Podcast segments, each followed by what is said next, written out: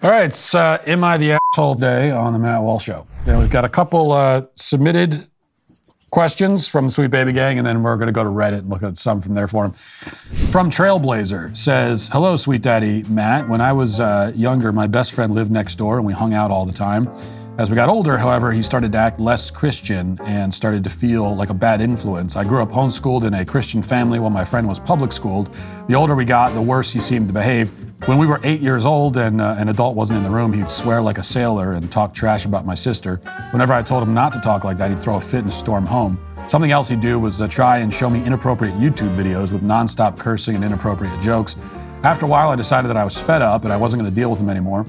I stopped hanging out with him eight years ago, and we've never spoken since. Some people thought that it wasn't Christian like to ditch a friend like that, but I felt that it was the right thing to do. He seemed like a stumbling block in my relationship with God. What do you think? Was I overreacting, or did I make the right choice? Am I the asshole? Uh, well, you certainly made the right choice. The people criticizing you, do they think that you owe um, lifelong friendship to this guy? Like you're you're tethered to him forever because you happened to hang out when you were kids? Like the fact that most people I don't know how old you currently are, but most people don't remain friends with the with the people that they knew early in childhood their whole lives. I mean, there are a few examples. There are some friends of mine who I've known since elementary school, but um, it's it's uncommon. It generally like the vast majority. Let's put it that way. Ninety nine point nine percent of everybody who you considered a friend or you know a friendly acquaintance anyway um, in your elementary school, middle school years, even high school, you're, you're not going to continue relationships with. And part of the reason is that, you know, when you're a kid, friendships are, first of all, it's built, it's, a lot of it is built around just sort of like, is a certain element of kind of default to it. You're friends with somebody because they live next door, or you went to the same school, or you went to the same, uh, you're in the same class, you kind of bond over. It doesn't take much. Doesn't make, t- take much for kids to bond. I mean, I, I have, you know, my kids will, they'll go to the playground and, um, and I, I, have this conversation all the time with my with one of my kids. They'll say, "Oh, I made a friend at the playground," and then I'll say, "Oh, really? What was their name?" Uh, I don't know. So they make a friend without even knowing the person's name because for them, friend just means like you both are going down the same, you both are playing on the same jungle gym or something, and you talk to each other. Now you're friends. You like cherry soda? I like cherry soda. We'll be best friends. Which is great. You know, it's one of the uh, wonderful things about childhood innocence is that you can make friends that way. But what that means is that as you grow older, you're going to find that just because you're friends with this person doesn't mean that you have any kind of values in common.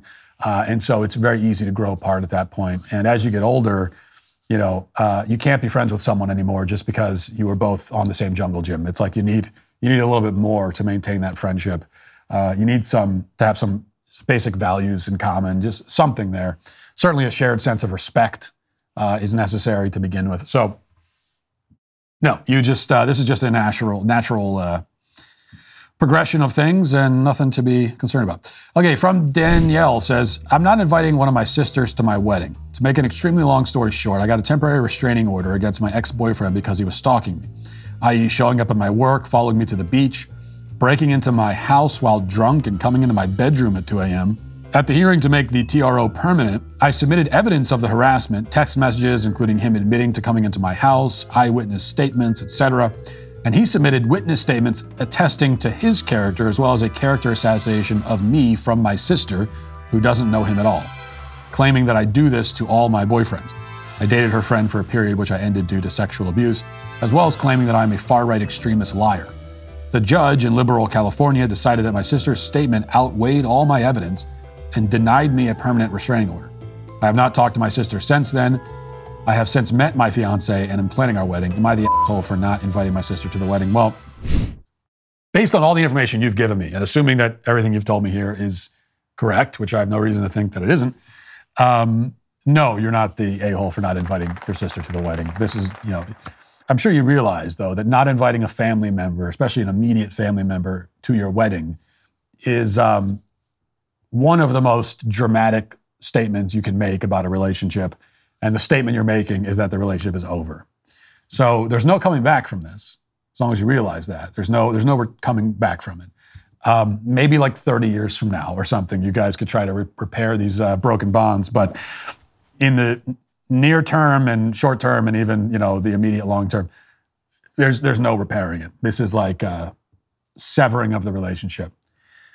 But I would say, based on the information you've given me, it's not really you who severed the relationship. She did that um, because, look, there there are plenty of cases where men are unfairly accused of, you know, uh, of of being of harassing and all the rest of it. They're being unfairly accused. They're being uh, they're being uh, falsely accused. But in this case, if this guy's breaking into your house in the middle of the night and coming into your bedroom, I mean, this is like this is criminal activity. This is, of course, you should feel unsafe around this person. Um, this is like this, go, this. This to me goes beyond. This goes far beyond harassing. This is like actual breaking and entering and physical intimidation inside your own house. Like, really, he should be going to jail for that. But if that's not going to happen, then a restraining order is the least of it.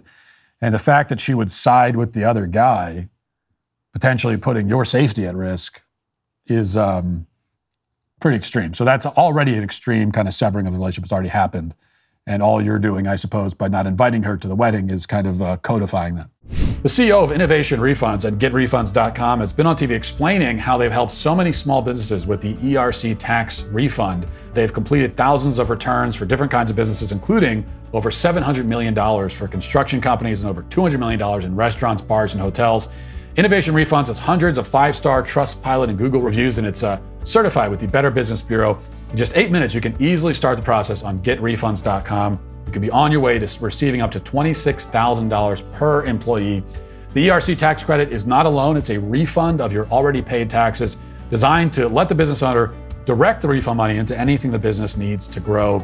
It's money that you can use to improve your business however you see fit. So go to getrefunds.com to start the process. There's no upfront charge. They don't get paid unless you get paid. Innovation Refunds has already helped clients claim over $5 billion in payroll tax refunds through the ERC, and they may be able to help your business too. Go to getrefunds.com or download the app from the App Store today. That's getrefunds.com. All right. Um, then we go to Reddit.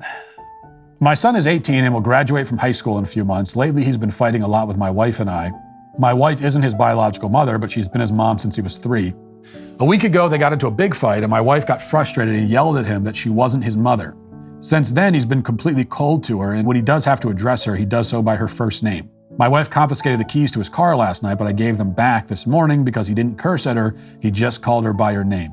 Besides, I don't want to drive all the kids to school and then pick them up. My wife is upset and said I need to support her and talk to him. I think it's pointless. He's 18. If he doesn't want to call her mom, he, he, we can't really make him. My wife says that I'm being a lazy asshole that just doesn't want to have a conversation with him. Maybe I am an asshole, but I did talk to him. He said he's not going to call her mom again ever. But what am I supposed to do about it? Even if we find a way to force him to, he's going to school out of state. So what do we do then? Just seems like a pointless battle that will only create more animosity, but maybe that's just what a lazy asshole would say. Uh, obviously, not the asshole in this case. There are, you know, we talked about just a second ago, there are things you can do in a relationship that sever that relationship and there's no coming back from them. Uh, and sometimes it's not even something you do. It's, it can be something that you say. You know, it, there most of the time, it, people in, in relationships and family dynamics, you know, you can get angry and say something you regret and apologize for it and there might be some hurt feelings, and there may be uh, some emotional injury that happens, but it, it can be healed and repaired. But there are, you know, there are things that you can say, and even though they were just words, you can't come back from them because you've expressed something that you actually think. And uh, the other person is not going to be able to just forget that you have revealed this thought. And this would be one of them. Having your mother, who's maybe not your biological mother, but is your mom, say to you, I'm not your mother. Yeah, that's one of those things. You, he's never going to forget that ever. He will never forget that. He'll be he'll be 70 years old and still he'll he'll still think about that, uh, and it forever changes that relationship. There's no coming back from it. Consequences for your actions. You said he's, that you're not his mother. Now he's going to call you by your first name. It's going to forever alter that relationship. That's consequences. Reap what you sow. F A F O, as the kids would say. Finally, am I the asshole for criticizing my roommate's grooming habits harshly? Hey all, I currently live in a rented apartment with my roommate. Recently, we've been running into some issues because of his grooming. I occasionally notice a funk coming off of him, and a few times it got bad enough to ask him to take a shower because it was distracting me and grossing me out. He apologized and said he had a lessened sense of smell, which made him less likely to realize he needed a shower. Sounded kind of BS to me, but he showered, so I didn't think anything of it. Our apartment has two full bathrooms in the hallway, and I ordered a bidet for mine. The other day, I was installing it, and he happened upon me doing it. He uh, asked what it was for, and I explained. He chuckled and said, You gay guys are something else. I laughed and said, It's less invasive than toilet paper and more effective. He laughed and said, Yeah, but I don't use that either. What? Something clicked in my head and I asked for clarification. Apparently, he never wipes. Why am I reading this? He says he thinks it's gross to rub his ass with a piece of paper that doesn't really do anything. He said no straight guy does, and it's not a big deal. I, uh, okay. So the a hole here is uh, is the roommate for not practicing basic human hygiene. It's also this other guy for telling us about this. And it's also my producer McKenna for sending me this Am I the a hole submission in the first place. So a lot, there's a lot of a holes involved uh, in this particular story, and we're just gonna um, stop there. I can't. It's, it goes on. It actually goes on for like another five paragraphs. This whole, if you want the whole saga of this guy not wiping himself, you can go to Reddit and find it. But uh, you're not gonna hear it from me. All right. Talk to you tomorrow. Godspeed.